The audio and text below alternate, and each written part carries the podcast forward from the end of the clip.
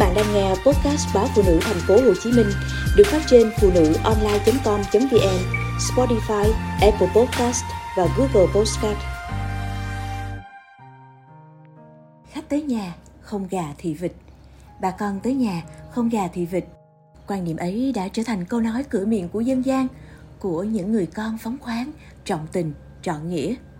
Từ ngày đặt chân đến miền đất phía nam sông Hậu để khẩn khoan, khai phá, rồi dựng nhà cửa, cư trú, canh tác, người dân miền quê đã nhanh chóng thích ứng với môi trường mới, thiên nhiên ưu đãi cho con người rất nhiều thứ sẵn có, trời xanh, song không phải lúc nào chuyện kiếm ăn từ chim trời cá nước cũng thuận lợi.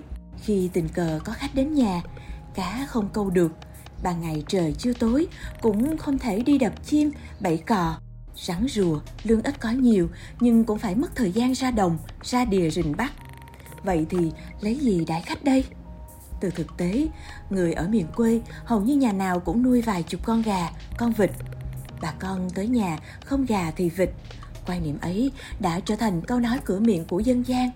Những con người phóng khoáng, trọng tình, trọn nghĩa. Gà vịt có nhiều cách chế biến, song nhanh nhất và món ăn phổ biến nhất được mọi người ưa chuộng là cháo gà xé phay. Muốn nấu cháo, trước hết phải chọn gạo tẻ ngon, ít tấm. Nếu có tấm thì phải sàng sấy, lấy tấm ra, còn lại gạo nguyên hột. Như vậy khi rang, gạo mới vàng đều, không bị khét. Vo gạo sạch để cho khô nước, rồi bắt chảo lên bếp, chia gạo thành từng nhúm, để lửa vừa phải, dùng sạn đảo liền tay cho gạo nóng đều và khô. Khi chuyển dần sang màu hơi vàng thì trút ra tô hay vệm sành.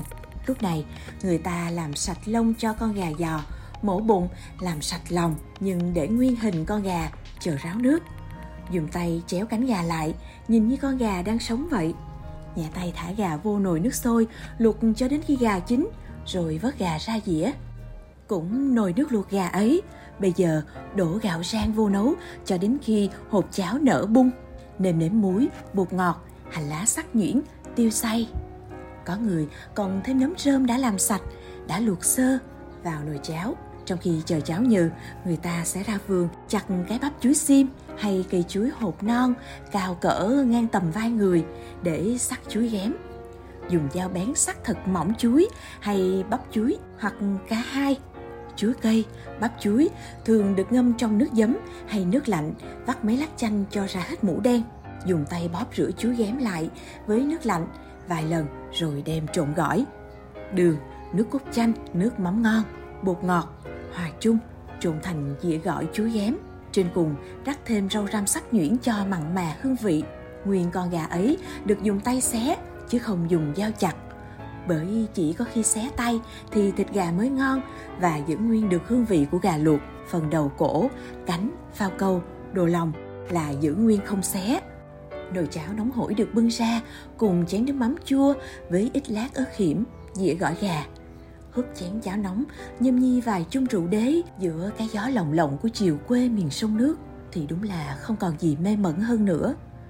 Không có gà thì bắt vịt sim, vịt ta, vịt tàu để thay thế. Có điều cháo gà thường sẽ không có mùi tanh như cháo vịt nên người ta khi làm vịt thường dùng gừng để khử.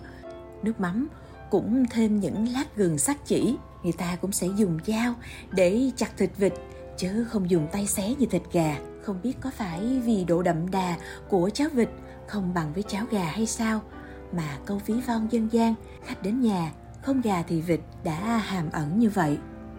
Có điều thưởng thức món ăn còn tùy thuộc vào khẩu vị của người ăn nữa.